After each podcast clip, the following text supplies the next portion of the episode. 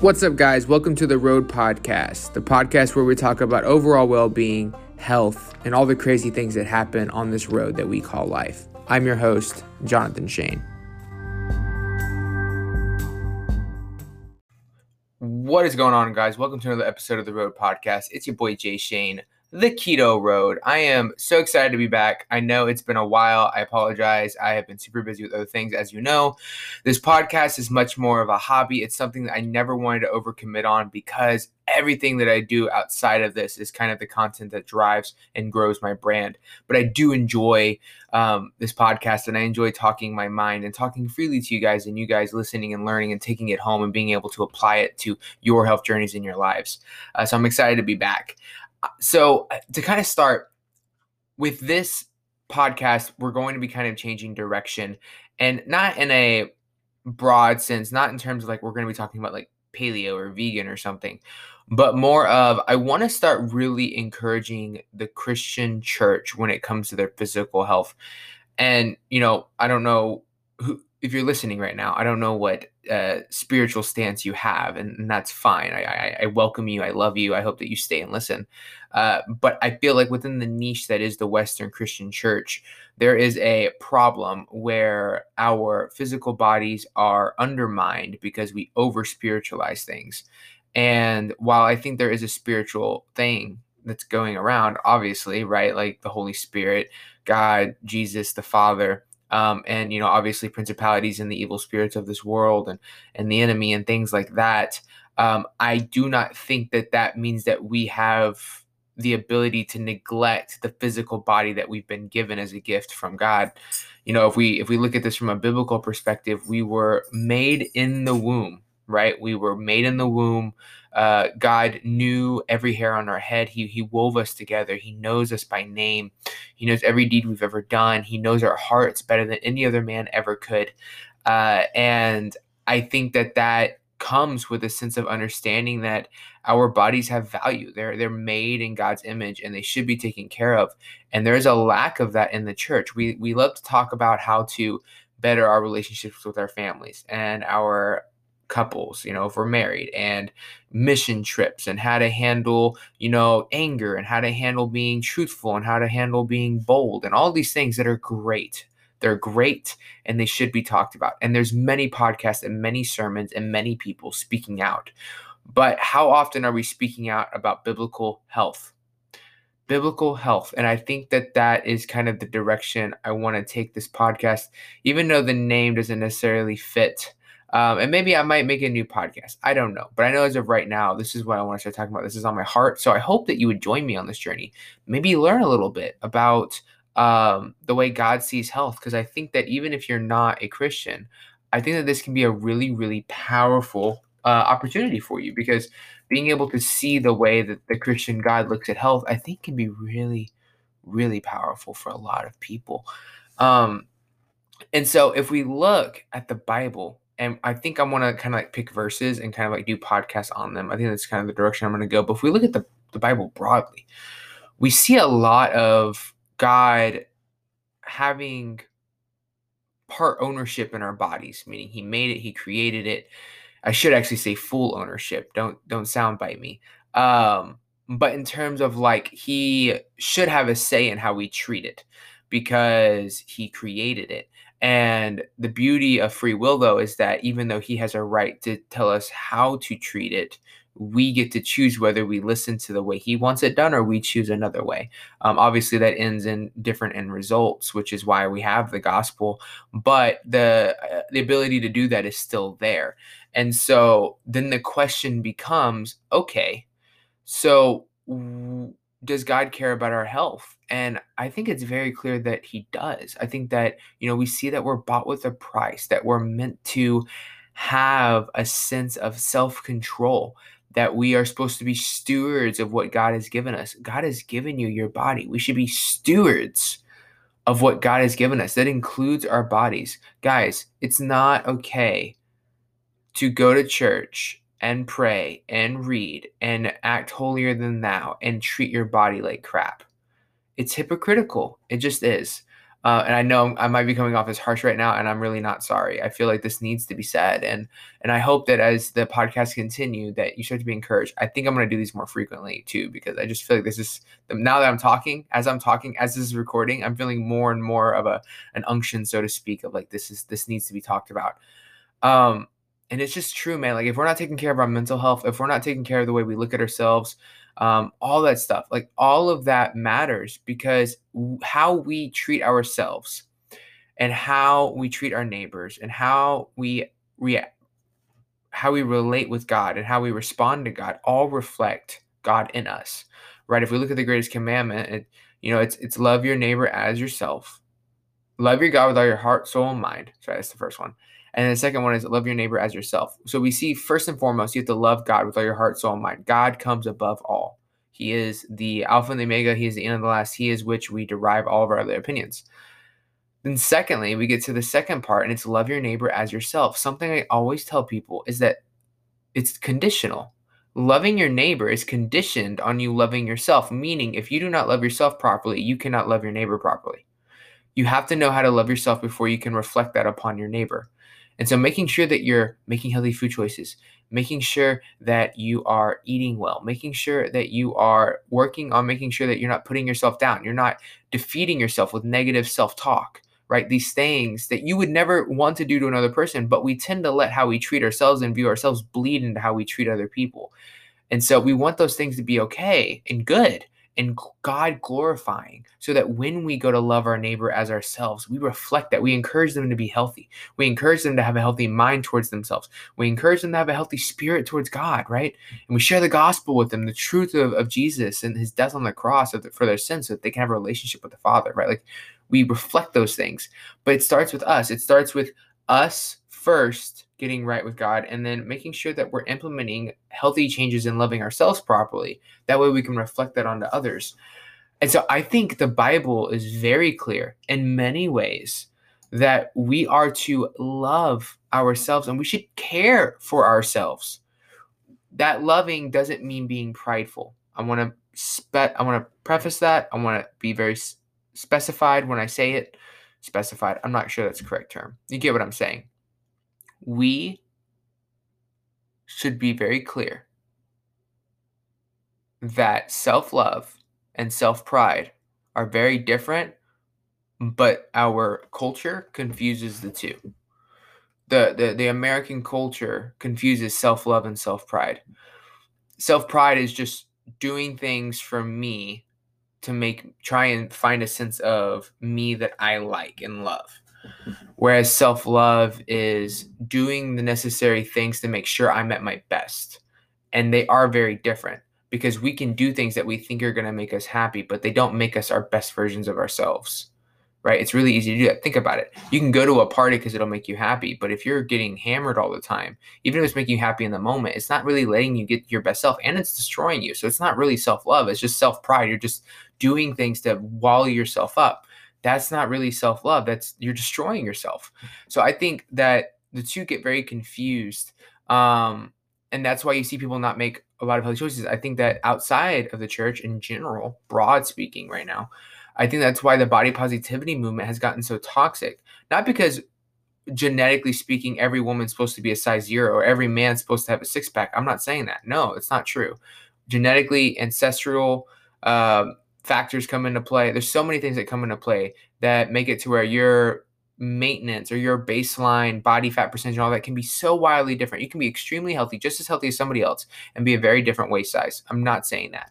But when we can be 400 pounds, 300 pounds, and we don't think that that we need to adjust our eating habits and our activity level to create a healthier body for ourselves, and we just need to justify and learn how to be okay with making unhealthy food choices and all that, and just loving ourselves where we're at and not making any changes because that somehow reflects us uh, being fat phobic. That is self pride. That is not self love. That is self pride. You have wallowed yourself up to be okay with where you're at because you don't want to deal with the fact that self love might take hard change. And I think that that is a huge problem in and outside of the church. But I think it's it's it's an important conversation to address. Like we see the church even when they're helping others. We see them do outreaches to impoverished nations and poverty communities, and they feed them, but they don't nourish them. We see that both physically and spiritually. You'll see a lot of people go on mission trips and they will go out and they will give people free food, they will paint their houses, but they never share the gospel. I never hear the gospel shared. And if it is shared, it's not shared properly. These people have not been taught how to share the gospel properly. They're not feed they're not nourishing them. They're not giving them food that actually nourishes their bodies. They're giving them like the cheap stuff that they've been able to and I get it, I get it. Right? You get enough money, you want to feed everybody for a long time, so you buy them a bunch of rice, but why? Why can't we why can't we partner with people and and and put in a little bit more effort to make sure these people are getting properly nourished because yeah you might be feeding a filipino but i saw filipinos that ate all all they did was eat rice and they died of hypertension so what you're you're feeding them rice to make yourself feel better and make sure the money gets used but yet you're still killing them 4 years later that doesn't make sense it doesn't add up but we're not ready for that conversation no one wants to have that conversation and so and, and again going back to sharing the gospel people aren't being nourished spiritually and physically. And I feel like that's us loving our neighbors. And I feel like that's reflected in how we love ourselves. Right? We don't take care, we don't nourish ourselves spiritually or physically. We go to church, we listen to the sermon, we check off that box, and then we go home. We don't take it, we don't apply it to our lives, we don't strive for God in our lives, we don't nourish our souls like we should. We don't let God nourish our souls like we should. And then we don't nourish our bodies like we should. After church, we go to lunch and we eat like crap.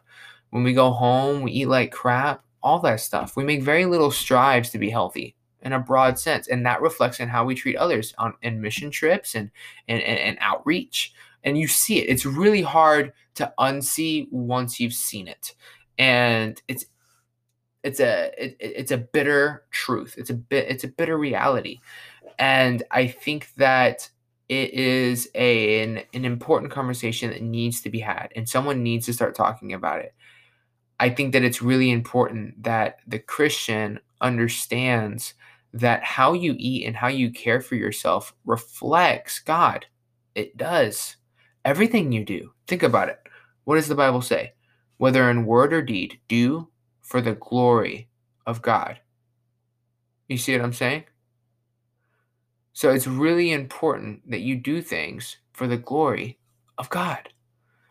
That includes eating, y'all. That does not, okay. I'm chuckling because I can't stand this. When people pray over food, because it's a traditional thing to do and they say grace, that is not eating for the glory of God. That is saying grace to make sure you hedge your bets before you eat. Eating for the glory of God is looking at your plate and saying, Is what I'm eating building me up to do what God has called me to do? Am I feeding myself something that's going to build me up to glorify God? Am I taking care of my body in a way with this meal to glorify God? Now, granted, even Jesus had honey, right? I'm not saying don't have a treat. But when we're not making a conscious effort to overall glorify body with glorify God with what's on our plate, just saying grace isn't going to fix that. That's literally like living a life that's not a, a Christian and then going to communion the last Sunday of every month and taking it and saying, Thank you, God, for wiping my sins clean. That's not, that is not how that works. You can't do that. So, Christian, my question to you is Are you ready? Are you ready to dive into this deep hole with me and be encouraged and be uplifted to chase after your health? Not just physically, but spiritually as well. I'm really excited to take this conversation to the next level. I think it needs to be had. I'm to tr- I'm to reach out to some guests. I'm to try and get some guests on that I think would help reinforce because I know this is this is not a common ideal, but it is biblical. And it's not talked about because, and we're to get this into another episode. I didn't think I'm to be, I'm invited to another guy's podcast to talk about it as well. I'm really wanting to speak out about this. Um, and it's because gluttony is normalized. I was talking to a friend the other day and they told me about they were watching a podcast on YouTube and this lady got on and said, Hey, I'm struggling with gluttony. For those of you that don't know, gluttony is like the sin of overindulgence, right? It's very much associated with food, but you can be gluttonous with a lot of things but food is a really common substance that is used for.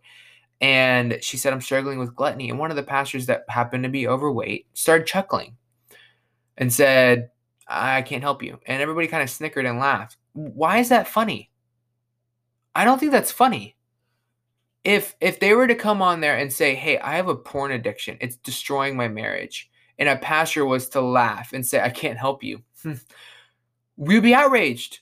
Even people that weren't Christian would be like, "Dang, that's messed up." Like what? Why why is gluttony so normalized? Why is it so normalized?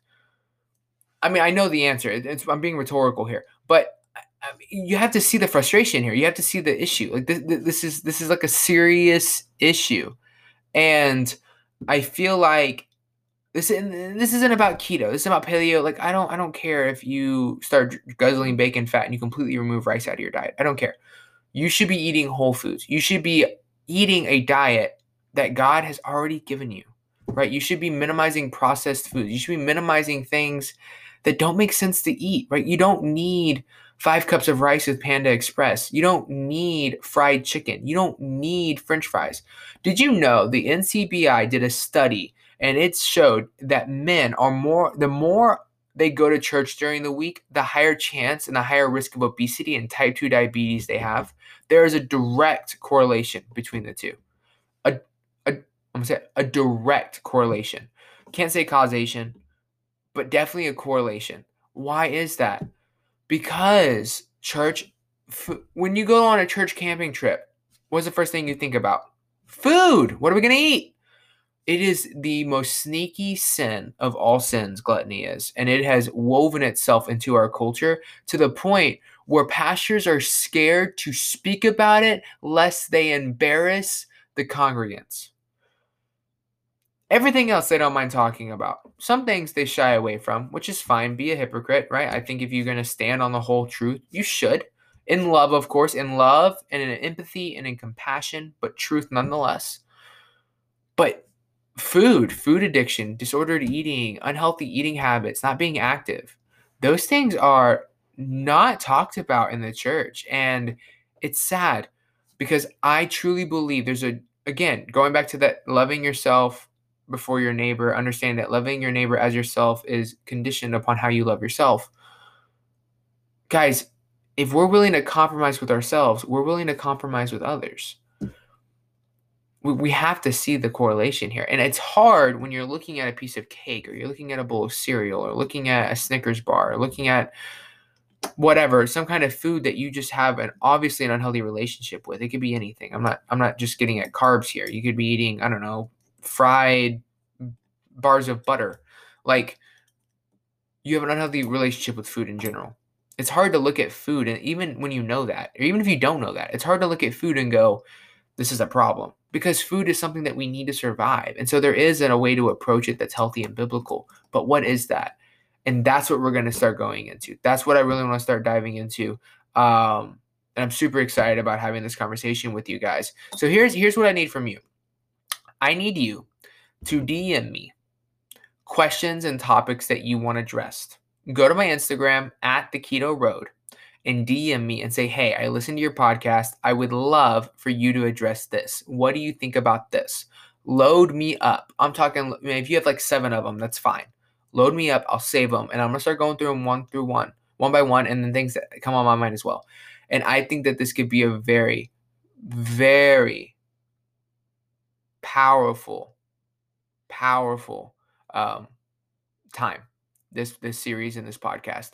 Um, I'm super excited about it. I have a lot of things in the work as it pertains to the subject as well. Um, I I I don't want to say too much because it might not happen. Obviously, I don't want to say never say never. I don't want to say it will happen, but I don't want to say it won't.